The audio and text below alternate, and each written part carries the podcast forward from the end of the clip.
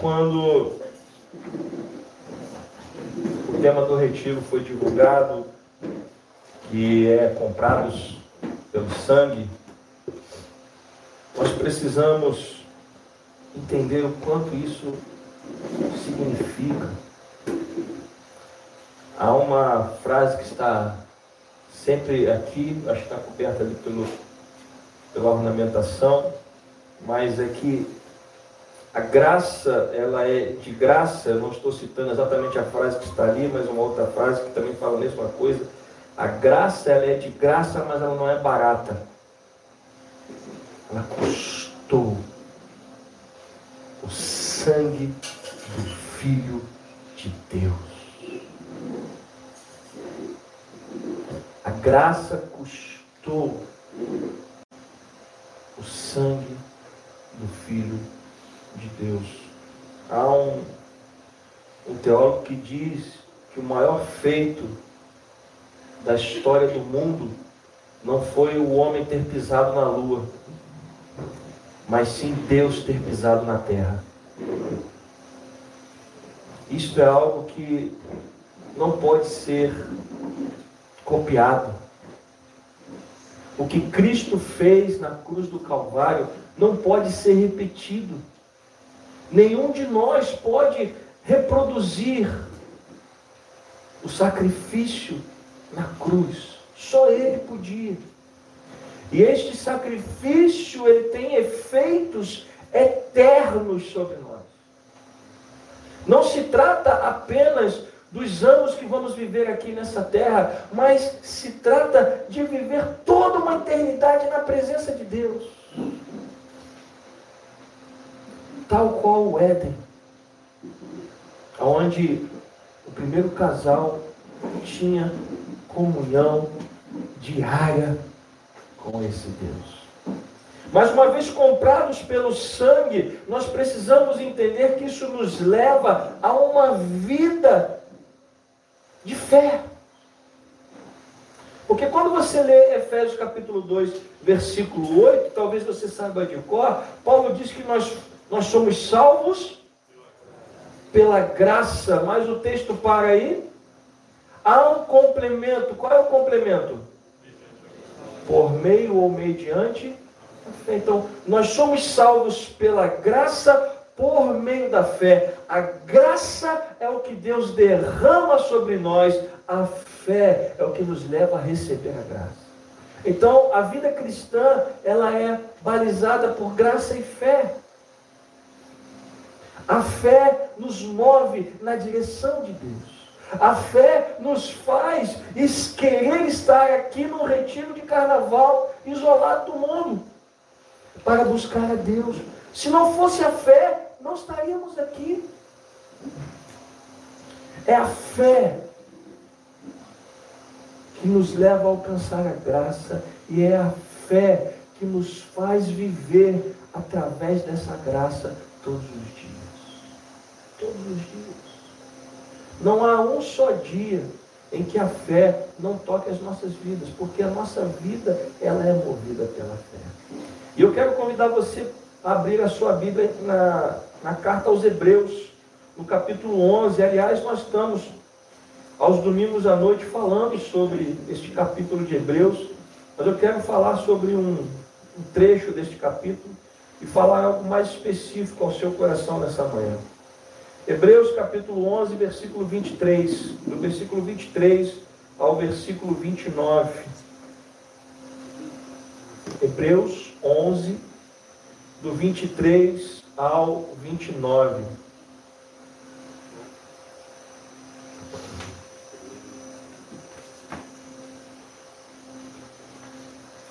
Amém?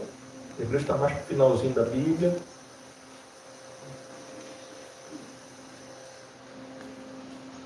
Bem lá para o finalzinho, se você achar Apocalipse for voltando, você vai chegar em Hebreus. Se tiver alguma dificuldade, abra lá no final em Apocalipse, volte alguns livros, você vai chegar em Hebreus. Hebreus capítulo 11, versículo 23 diz assim: Pela fé, depois de nascer, foi, perdão, pela fé, Moisés, depois de nascer, foi escondido por seus pais durante três meses, porque viram que era um menino bonito e não temeram o decreto do rei. Pela fé, Moisés, sendo homem feito, recusou ser chamado filho da filha de Faraó, preferindo ser maltratado junto com o povo de Deus a usufruir prazeres transitórios do pecado. Ele entendeu que ser desprezado por causa de Cristo era uma riqueza maior do que os tesouros do Egito, porque contemplava a recompensa. Pela fé, Moisés abandonou o Egito, não ficando amedrontado com a ira do rei, pois permaneceu firme, como quem vê aquele que é invisível. Pela fé celebrou a Páscoa e o derramamento do sangue, para que o exterminador não tocasse nos primogênitos dos israelitas. Pela fé, os israelitas atravessaram o Mar Vermelho como por terra seca, quando os egípcios tentaram fazer o mesmo, foram engolidos pelo mar. Senhor Jesus, nos abençoa através da tua palavra que o teu Espírito Santo possa falar aos nossos corações. Que o Senhor possa nos conduzir nessa meditação da tua palavra, para que estes jovens, para aqueles que estão nos assistindo pela transmissão, para que toda a tua igreja seja abençoada pela tua palavra, Senhor. Continua falando conosco. Nós te louvamos e te agradecemos em nome de Jesus e que todos digam amém. Não é à toa que o autor aos Hebreus coloca um trecho bem considerável para falar de Moisés. Moisés foi ah, alguém muito importante na história do povo de Israel. Moisés sempre foi uma pessoa muito admirada e respeitada por todo o povo de Israel. Tanto é que a lei de Deus quando Jesus veio a este mundo, os judeus chamavam da lei mosaica ou da lei de Moisés.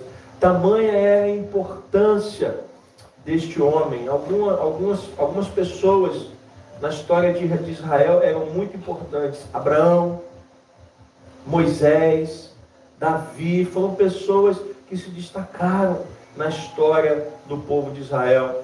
E aqui, neste trecho que nós lemos, o autor aos Hebreus está falando sobre a fé na vida de Moisés. É, Raymond Brown, ele foi um padre católico, mas foi um estudioso da palavra de Deus, um teólogo. E ele expondo o trecho da carta aos Hebreus que nós lemos, ele destaca cinco verdades que estão contidas nesse trecho que nós lemos e eu gostaria que se você guardasse, se você guardar essas cinco coisas, nós vamos ter alcançado o nosso objetivo aqui pela manhã. Primeiro, a fé vence o medo. Segundo, a fé determina as decisões. Terceiro, a fé direciona a visão. Quarto, a fé reconhece o livramento. E quinto, a fé vence as dificuldades. E pastor, como é que eu vou guardar agora? A fé vence o medo, determina as decisões, direciona a visão, reconhece o livramento e vence as dificuldades. Medo, decisões, visão, livramento e dificuldades. Consegui guardar? Não? Falei rápido demais, né? Medo, decisões, visão, livramento e dificuldades. A fé vence o medo, a fé determina as decisões, a fé direciona a visão, reconhece o livramento e vence as dificuldades. Primeiro ponto, a fé vence o medo. Quando a Adriana estava falando aqui do, dos filhos serem jogados no Nilo, essa mensagem já estava pronta, ela não sabia o que eu ia pregar. Numa época em que não havia futuro para os meninos hebreus, porque havia um decreto de Faraó, porque o povo de Israel cresceu muito. Né? José, José, quando esteve no Egito, foi um homem que abençoou muito a terra do Egito. Faraó da sua época tinha muita consideração por ele e tinha muita consideração pelo povo de Israel, mas os anos se passaram, José morreu, outro faraó ascendeu o trono, e a verdade é que o, o Egito escravizou o povo de Israel. E havia um decreto onde as crianças hebreias deveriam ser mortas, os meninos hebreus de até dois anos de idade deveriam ser mortos, ou ao fio da espada, ou jogados no rio Nilo para os crocodilos. Então, numa época em que não havia futuro para as crianças, ou seja, nasceu um menino, o futuro dele é a morte. Os pais de Moisés, e aí quem sabe o nome dos pais de Moisés? Joquebede, todo mundo sabe, né? A música ajuda a guardar o nome da mãe de Joquebede, mas Moisés tinha um pai. Ah, alguns sabem. O pai de Moisés chamava Anrão, né? parecido com o nome do, do irmão de Moisés, Arão.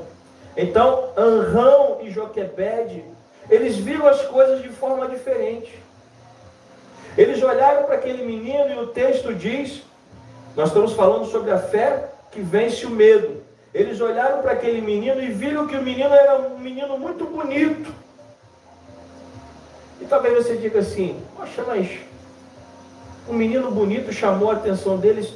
Aquela, a, a beleza de Moisés colocou no coração deles a certeza de que aquele menino tinha um propósito especial na sua vida.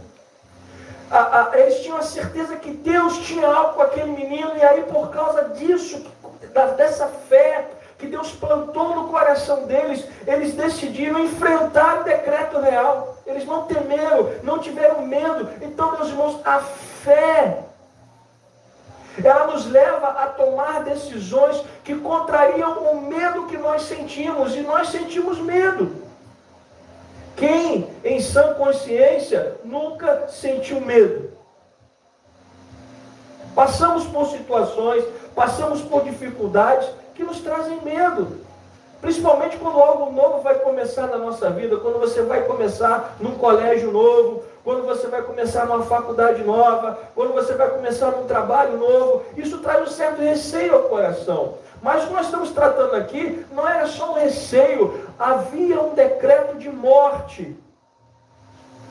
E se Anrão e Joquebede não entregassem aquela criança aos soldados de Faraó, eles também poderiam ser mortos por desobedecerem ao decreto do rei.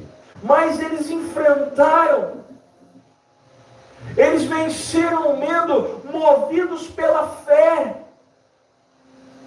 Fé em quem? Em Deus. No Deus de Abraão, no Deus de Isaac, no Deus de Jacó, no Deus de Anrão, no Deus de Joquebede, no Deus de Moisés. Então, meus queridos, a fé, ela, ela tem a capacidade de nos levar a vencer os medos que chegam até nós. Não pense você que a vida cristã é, é fácil. Vai, vão, vão, a, a, a, vamos, vamos encontrar obstáculos pelo caminho. Não pense você que é fácil, às vezes, fazer o que Deus quer. Eu lembro quando a primeira vez que Deus falou ao meu coração, dizendo que Ele tinha um chamado para a minha vida. E na época eu não entendia muito bem, porque eu tinha 16 anos de idade. E Deus falou algo que Ele ia fazer na minha vida e eu fiquei assustado. E eu lembro que logo depois Deus começou a fazer algo na minha vida e eu tive medo.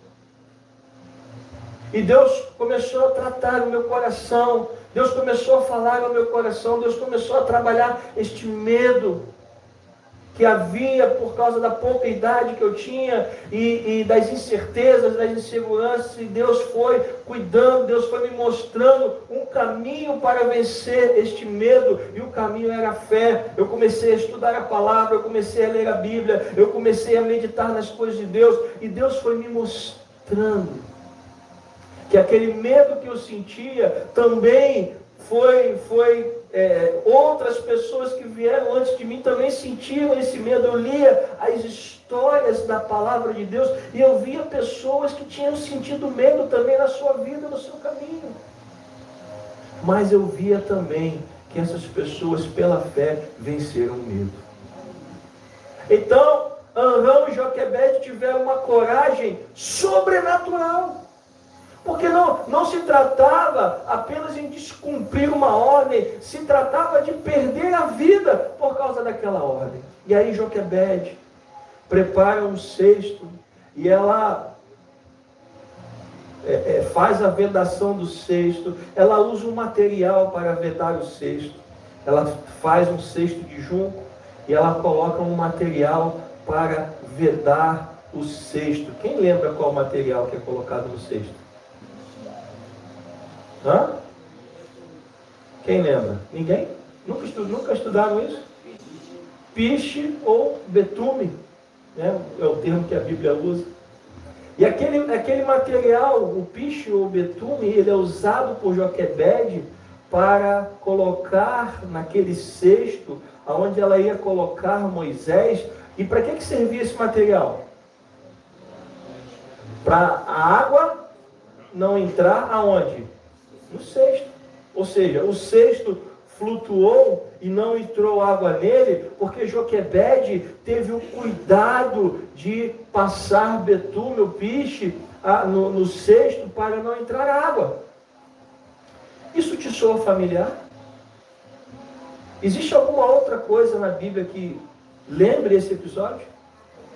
Hã? Arca de Noé. Da mesma forma, Deus mandou que Noé colocasse esse mesmo material na arca para que a água não entrasse. Ou seja, um instrumento de salvação. A arca, ela aponta para Cristo. Só foram salvos do dilúvio aqueles que entraram aonde? Na arca. Só são salvos dos seus pecados aqueles que creem em ele disse: Eu sou o caminho, a verdade e a vida. Ninguém vem ao Pai senão por mim. E agora, novamente, Moisés é salvo da mesma maneira que as pessoas foram salvas na arca, naquele cesto com betume. E aquele cesto então flutua do, é, é, é, no, no curso do rio Nilo. Um rio conhecido por ter muitos crocodilos. Aliás, esta era uma divindade que os egípcios tinham. E em meio a todos aqueles animais que poderiam, poderiam abocanhar Moisés de uma vez só, Deus o protege. Pensa que foi fácil colocar Moisés no cesto e jogar ele no rio? Mas Joquebede e Anrão fizeram isso movidos pela fé. Fé em Deus. Fé no sobrenatural. Então, a fé vence o medo, sim. Porque Joquebede, ela acreditou que aqui, aquela decisão que ela tomou era uma orientação dos céus.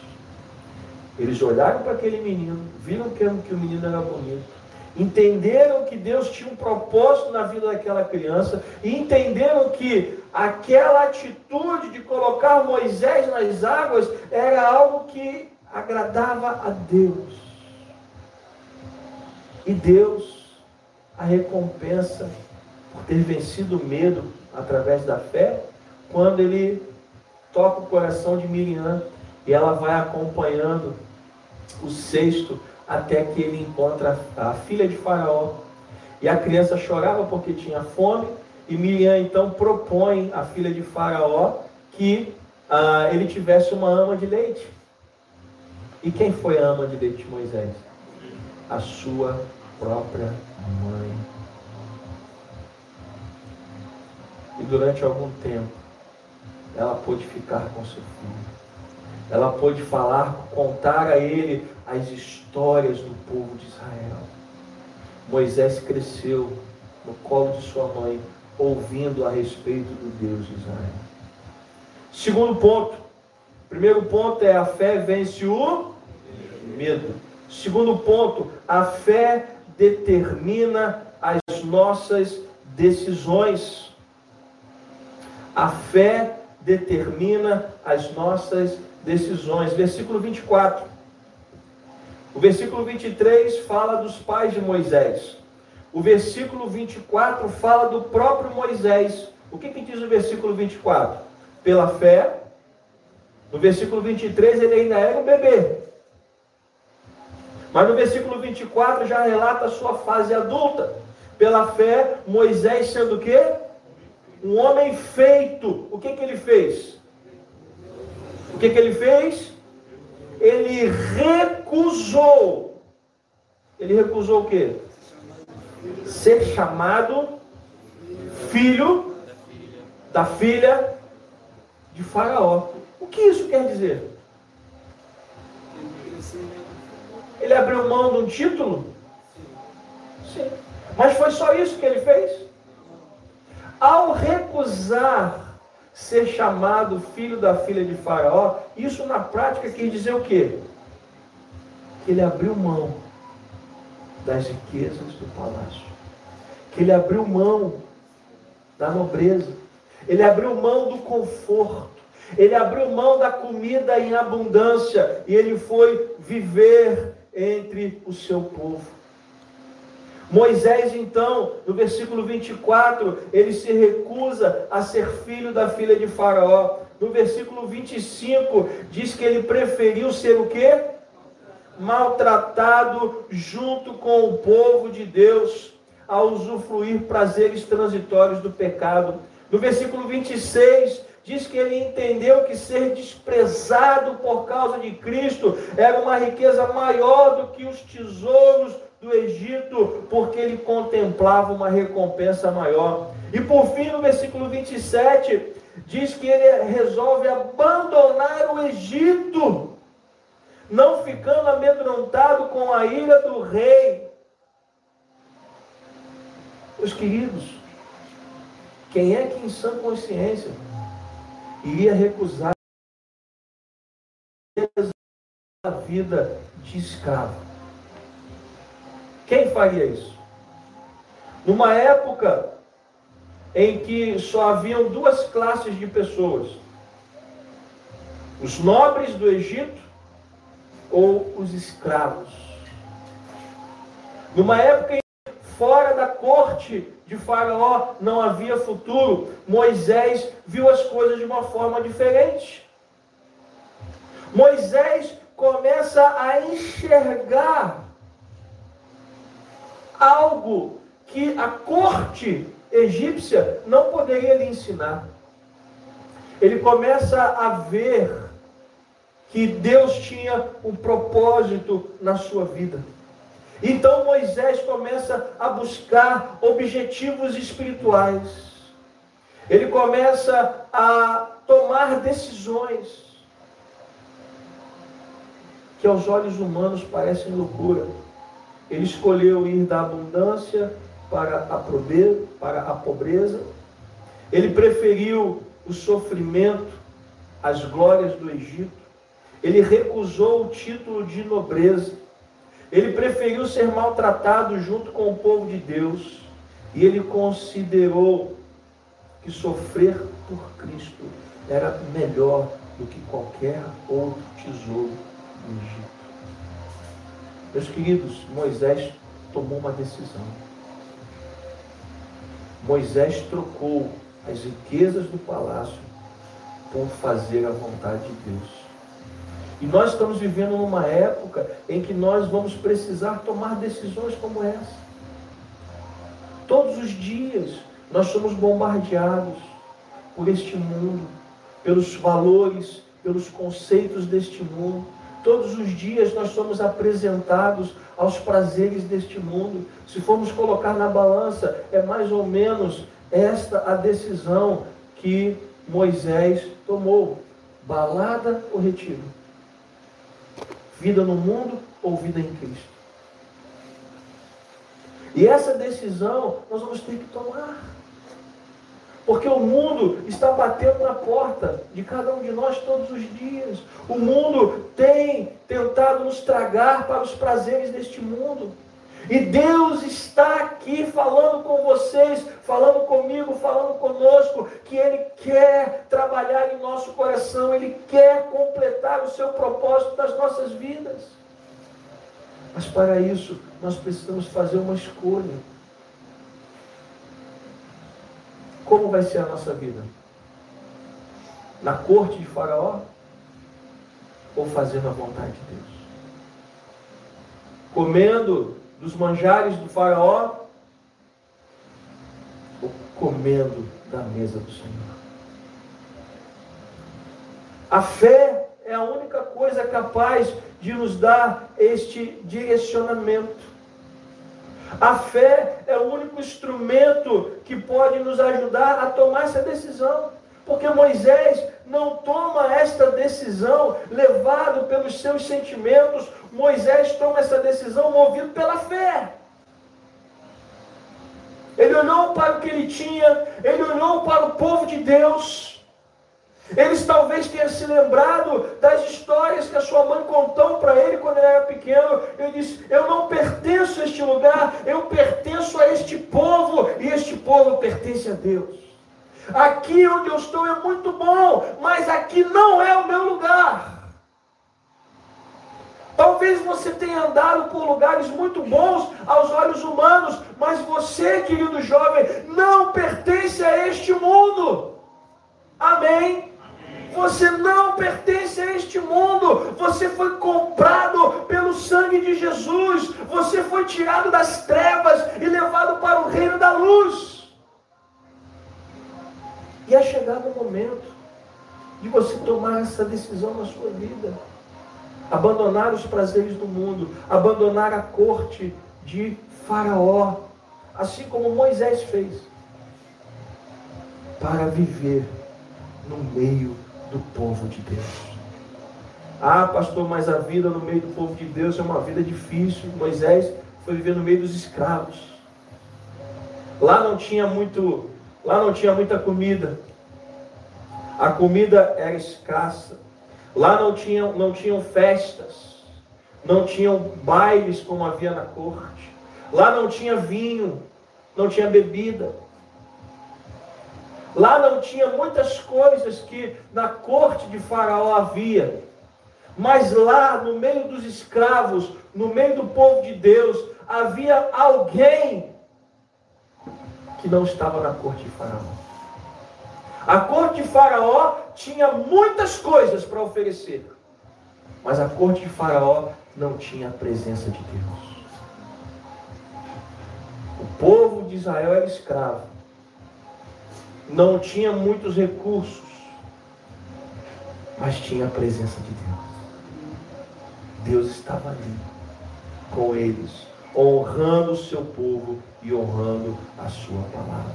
Amém? Então a fé, ela vence o medo e a fé nos ajuda a tomar decisões.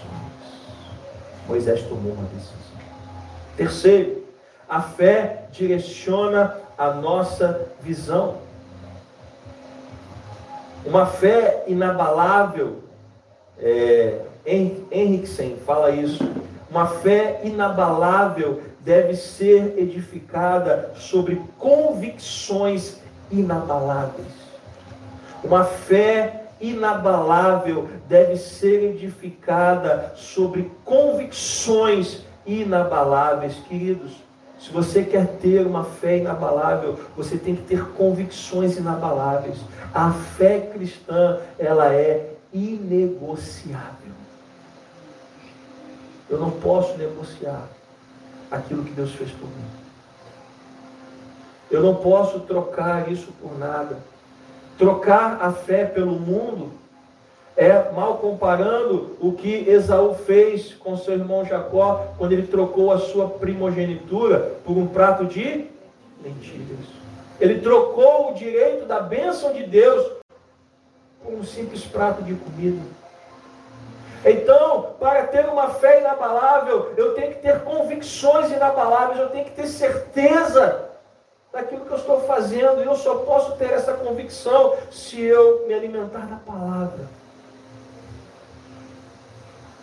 No tempo de provas, As convicções dos outros não servem de nada. Em tempos de luta, as convicções dos outros não servirão para nós. Não adianta, diante de uma luta, eu dizer assim, não, mas eu, eu creio em Deus porque o bispo Luiz Paulo é um homem de Deus. Sim, ele é um homem de Deus, ele tem fé no seu coração, ele é um homem de convicções, mas as convicções dele não me ajudarão na hora da luta em que eu for enfrentar. Na hora que eu for enfrentar a luta, eu vou precisar ter a mesma fé, eu vou precisar ter convicções sólidas, mas vão ter que ser as minhas.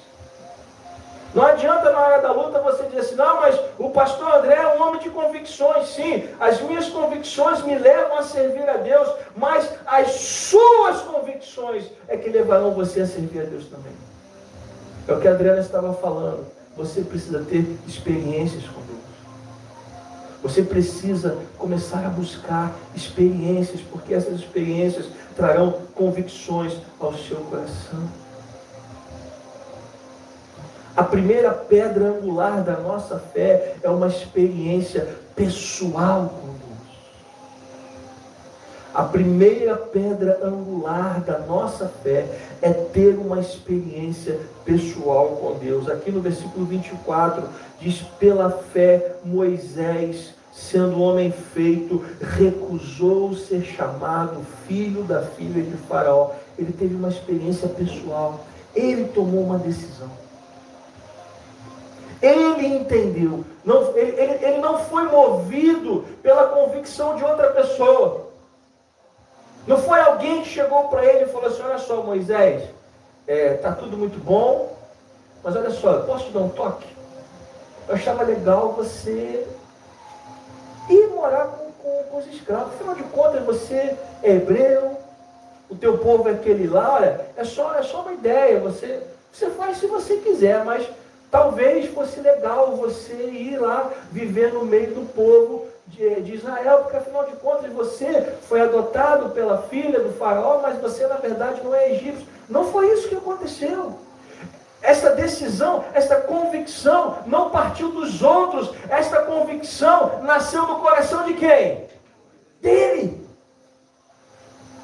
Então, para que você possa viver uma vida cristã que agrade a Deus, esta convicção tem que nascer no seu coração. Não adianta eu querer, não adianta minha esposa querer, não adianta a equipe querer, não adianta os seus pais querer essa decisão para você. Esta convicção tem que nascer no seu coração. E esta convicção, ela é resultado da fé que Deus coloca em nós. A primeira pedra angular, como eu disse e repito, da nossa fé é ter uma experiência pessoal com Deus. Moisés teve Moisés tomou esta decisão por causa dessa experiência. A segunda coisa é olhar para a recompensa final e não para a imediata. Deixa eu perguntar uma coisa para você: qual seria a recompensa de Moisés em trocar a corte pela escravidão? Qual seria a recompensa dele? Zero. Nenhuma. O que Moisés iria ganhar trocando a corte pela escravidão? Nada. Muito pelo contrário, ele iria perder muito mais do que ele iria ganhar. Então, se fosse por causa de ganhar alguma coisa, de receber uma recompensa imediata, a escolha de Moisés foi burra. Você entende o que eu estou querendo dizer? Se fosse por algo que ele fosse tentar receber, não, eu vou, eu vou tomar essa decisão, porque afinal de contas ali tem um negócio que eu quero. Os escravos hebreus não tinham nada para oferecer a ele. Então Moisés não estava olhando para a sua recompensa imediata. Moisés estava olhando para a sua recompensa final. Estava vislumbrando aquilo que Deus tinha na vida dele. Ele estava, ele estava vislumbrando em conhecer o Deus do seu povo. Ele não iria ganhar nada naquele momento, mas ele sabia que o final daquela jornada seria um final abençoado pelo Deus de Israel. Então, viver pela fé, às vezes, não é correr atrás de uma recompensa imediata. Às vezes não vai se tratar, às vezes não sempre, não vai se tratar em receber algo em troca, não vai se tratar em de ganhar alguma coisa, não. Trocar um carnaval no mundo por um carnaval no retiro não vai trazer para você nenhuma recompensa imediata. Talvez quando vocês voltarem para as suas salas de aula, para a, a, faculdade, ou para o colégio, ou para o trabalho, você vai escutar os seus colegas contando muitas peripécias que eles fizeram no carnaval. Mas eu garanto a vocês que nenhum deles vai colher o fruto que vocês vão colher. Nenhum deles vai enxergar aquilo que vocês vão enxergar. Porque o que vocês estão plantando aqui, a decisão de vir para cá e abandonar o mundo, ela não tem uma recompensa imediata, mas ela tem uma recompensa eterna. E Moisés enxergou isso. Então a fé é a capacidade de olhar para o presente à luz da eternidade.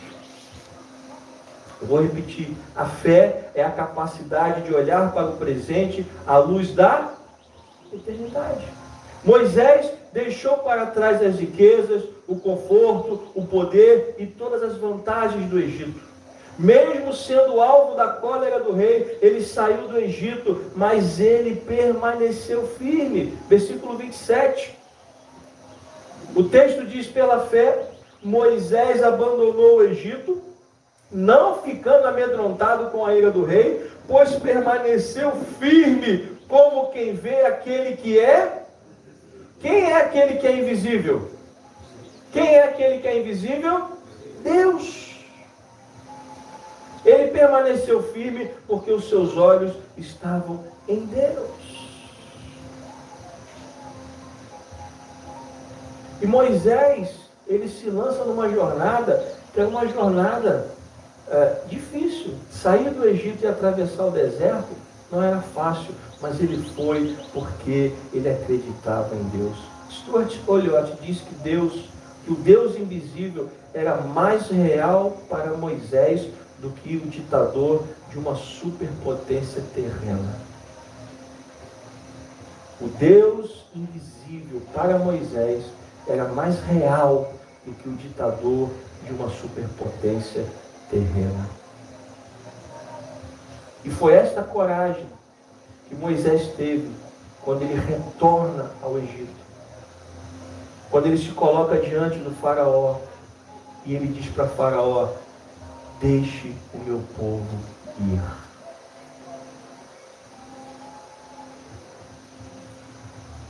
Homens e mulheres comuns baseiam os pensamentos quanto ao futuro naquilo que enxergam, esperam ou planejam e naquilo que as pessoas comuns acham plausível ou factível, mas não são assim os crentes. Os crentes, todos os seus pensamentos quanto ao futuro são guiados pelas promessas de Deus. Posso ouvir um amém? Os crentes veem tudo à luz do que ensina a palavra de Deus. E para os crentes, o futuro é tão brilhante quanto as promessas de Deus.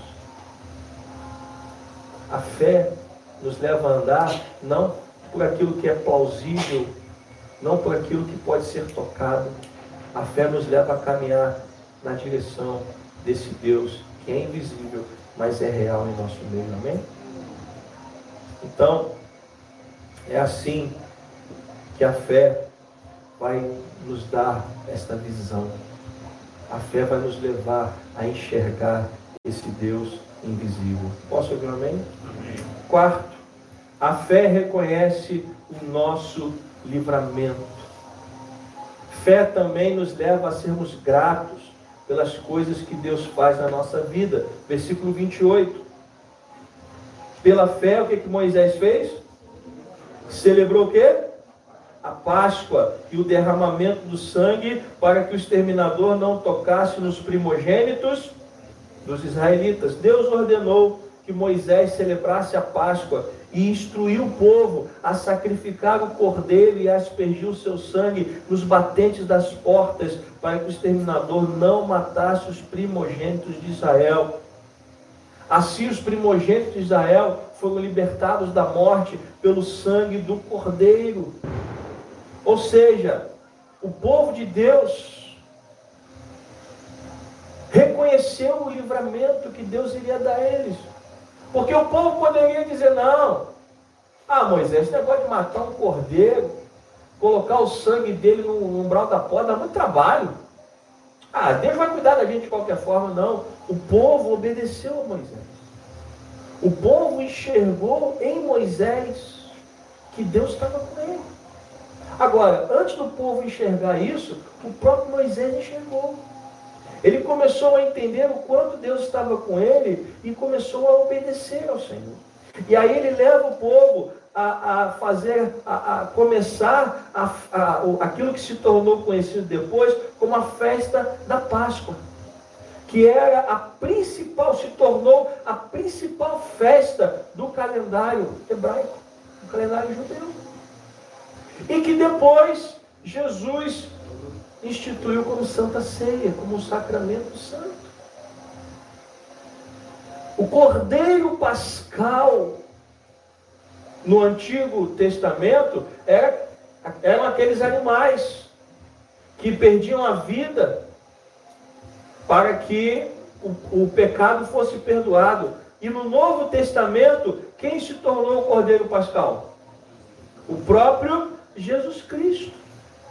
O Cordeiro Pascal do Novo Testamento era o próprio Jesus Cristo. A gente vê isso no Evangelho de João, na primeira carta de Pedro, na carta é, de Paulo aos, a, a Timóteo, que, que Cristo se deu a si mesmo por resgate de muitos. Então, os primogênitos hebreus, eles não foram salvos porque eram melhores que os primogênitos egípcios. Os primogênitos hebreus não foram salvos porque eram mais merecedores, porque eram pessoas diferenciadas, não. Os primogênitos hebreus foram salvos pelo sangue do cordeiro que estava no umbral da porta. Quando eles reconheceram o livramento que Deus ia dar e quando eles obedeceram, os seus filhos não morreram. Por isso que obedecer a Deus é importante. Pastor, por que, eu tenho que obedecer a palavra? Porque a palavra tem a capacidade e o poder de nos livrar da morte. A palavra de Deus tem esse poder. Porque aqui Deus escreveu tudo que Ele espera que a gente cumpra. Assim como Moisés obedeceu e levou o povo a obedecer, nós, pastores, somos chamados para obedecer a palavra em, primeiro lugar e depois levar o seu povo de Deus a também obedecer a palavra. Então, no sangue do Cordeiro houve salvação, tanto no Antigo Testamento como no Novo Testamento. Você pode dizer amém? amém. Então, reconhecer o livramento também é um ato de fé, porque, como eu disse, o que foi que levou eles a matar o cordeiro e colocar o sangue nos umbrais da porta? A fé. Fé que Deus estava falando com Moisés. Fé de que o que Moisés estava dizendo era a vontade de Deus. E por esse motivo, todo os primo, todos os primogênitos de Israel foram poupados.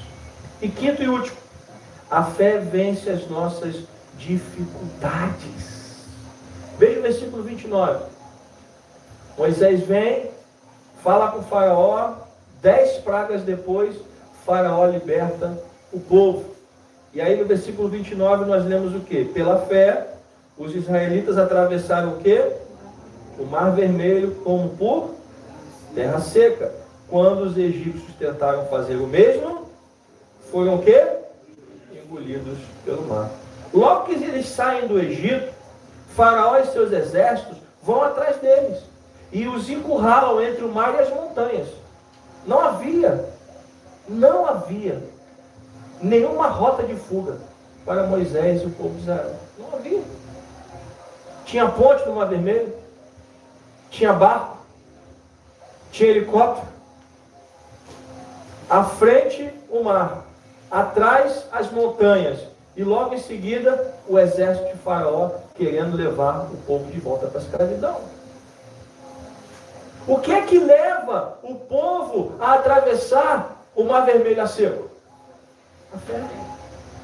Quando Moisés vai buscar a Deus, quando Moisés vai clamar a Deus, Deus diz para ele o quê? Ordena ao mar que ele se abra, estenda o seu cajado, dá ordem ao mar e manda o povo marchar. Moisés então vai, movido pelo quê? Pela fé. Queridos, quando as dificuldades se apresentam diante de nós, a única coisa que vai nos fazer vencer essas dificuldades é a fé em Deus, é a fé em Cristo. A fé não morre diante das dificuldades. A fé nos leva a vencer as dificuldades. Moisés, naquele momento, tinha tudo para fraquejar. Ele não tinha saída, ele não tinha opção. A única opção dele era quem? Deus. E vocês vão entender isso. Em algum momento da vida de vocês, vocês vão se encontrar numa situação em que a única opção vai se olhar para o alto, vai se olhar para Deus, e vai, e vai ser olhar para Deus e dizer: Senhor, me ajuda a vencer essa dificuldade.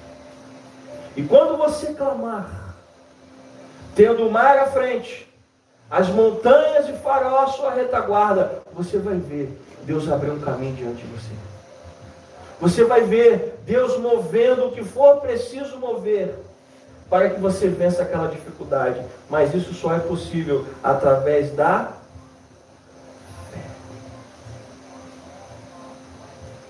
Então, meus queridos, nós precisamos aprender a viver pela fé. A vida cristã é uma vida pela fé. Se você continuar tentando viver essa vida de acordo com a força do seu braço, de acordo com os conhecimentos que você tem, e eu não duvido que você tenha bons conhecimentos. Mas os nossos bons conhecimentos, eles são nada se comparado à sabedoria de Deus. A fé é a única coisa que pode nos levar a viver essa vida de pessoas que foram compradas pelo sangue do Cordeiro. Amém? É a única coisa. Quanto mais cedo você entender isso, mais rápido você vai começar a ter experiências com Deus. Mais rápido você vai ver Deus agindo na sua vida. E naqueles momentos em que você se sentir sozinho, em que você se sentir desprotegido, em que parece que as coisas não vão acontecer, você vai ver o sobrenatural de Deus acontecendo na sua vida. Há momentos em que parece que aquela, aquela situação diante de você não tem solução. Que chegou o ponto final, chegou o momento da derrota. E aí Deus vem e diz assim: Eu estou contigo, eu estou com você. Nada vai acontecer porque eu estou com você. Deixe-me concluir com uma coisa, um testemunho rápido. Quando a, já contei essa história, já até perdi a quantidade de vezes. Quando a Adriana estava grávida da Raquel, a Raquel nasceu de sete meses, para quem não sabe, nasceu prematura. Foram 34 dias dentro de uma UTI neonatal, nasceu com 1,245 kg. É isso mesmo que você ouviu. 1,245 kg. São números que eu não vou esquecer nunca mais da minha vida. Mas eu lembro que no dia em que ela nasceu, eu fui levar a Adriana para fazer um exame. E eu percebi que lá onde estava fazendo a ultrassonografia, os médicos estavam agitados. E a gente sempre estava acostumado a ir na clínica fazer o exame, pegar o laudo e ir embora. E o tempo foi passando e nada acontecia. Mas antes do exame, quando nós entramos na sala e a Adriana deitou lá para esperar para fazer outra sonografia. Eu estava lá, sentado, daqui a pouco comecei a sentir a presença de Deus. Uma paz entrou no meu coração. E eu escutei a voz do Senhor falar comigo assim: fique em paz, porque a partir deste momento eu estou colocando dois anjos, um para guardar a vida da sua esposa e um para guardar a vida da sua filha. Eu não tinha ideia do que ia acontecer naquele dia. Eu não tinha ideia do que ia acontecer naquele dia.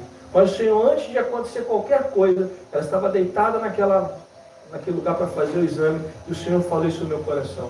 Eu estou colocando dois anjos, um para guardar a vida da sua esposa e um para guardar a vida da sua filha. E aí fez o exame, aquela correria, aquela agitação, o laudo não saía, e daqui a pouco vem uma menina da, da, da clínica e me chama lá dentro, falando assim, olha, o médico quer falar com o senhor. Quando eu entro na sala, o médico já estava no telefone com a médica dela. Olha, deu um problema aqui no exame e o parto vai ter que ser feito hoje. Aí eu falei, hoje? Não, mas não está programado para hoje. Não, então fala aqui com a médica. Aí eu coloquei, peguei o telefone e a médica falou, olha, você tem que sair daí direto para o hospital. E eu disse, mas por que, doutor? Eu não posso te explicar nada. Pegue ela e corra para o hospital. Eu coloquei ela no carro e parti para o hospital. Estava na Barra, o hospital era na Tijuca. Fomos embora. Quando nós chegamos lá, eu cheguei no hospital, logo em seguida chega a médica dela. Já foi pegando ela, foi levando, e estava tudo programado para eu assistir o parto. E quando eu fui para assistir o parto, alguém falou para mim, não, não, o senhor não vai assistir o parto não. Eu, mas estava tá, tudo certo para eu assistir o parto. Não, não, não. O senhor não vai poder assistir o parto não. E aí fui deixar de lado uma, uma angústia, uma agonia, uma agonia, que eu não sabia o que estava acontecendo, mas o que me sustentou naquele momento? A palavra que Deus tinha me dado. O que, que Deus falou para mim? Vou colocar dois anjos. Um para proteger a vida da sua esposa e um para proteger a vida da sua E aconteceu o parto, a Adriana veio para o quarto, Raquel foi para a UTI Natal. 34 dias. Raquel nasceu 9 de dezembro, foi Natal e Ano Novo indo para a UTI. Depois que ela teve alta, passado alguns meses, nós fomos na médica fazer uma, uma revisão de rotina e levamos a Raquel no colo. Quando nós entramos no consultório da médica que fez o parto, a médica ficava olhando para mim, ficava olhando para a Adriana, ficava olhando para a Raquel. E eu comecei a ficar intrigado com aquilo. Doutora, aconteceu alguma coisa? ela falou assim, está tudo bem? Eu falei, sim, doutor, está tudo bem. Aí ela falou, está tudo bem com você, Adriana? Eu falei, sim, doutor, está tudo bem comigo. E está tudo bem com a menina? Aí eu fiquei, eu fiquei cabreiro, falei, doutora, pelo amor de Deus, você está me assustando, o que está acontecendo? Não. Aí ela sentou na cadeira, é porque eu estou diante de um milagre. Eu falei, milagre? É, porque eu não pude contar nada para vocês no dia. Mas agora que eu estou vendo que está tudo bem, eu posso falar. Quando nós entramos para fazer o parto, toda a equipe já tinha fechado um consenso. Entraram duas vidas na sala de cirurgia, mas só vai sair uma. Isso já estava fechado, o consenso com os médicos. Eles entraram naquela sala de cirurgia para salvar a vida da Adriana. Raquel não estaria viva. Mas Deus tinha falado que eu vou guardar as duas. E 25 anos depois, ela está aqui. Para a glória do nosso Deus. São nesses momentos em que você precisa dessa fé. Momentos que estão fora do controle das suas mãos mas não estão fora do controle das mãos do nosso Deus. Você entende isso? Porque Deus, ele tem controle sobre todas as coisas.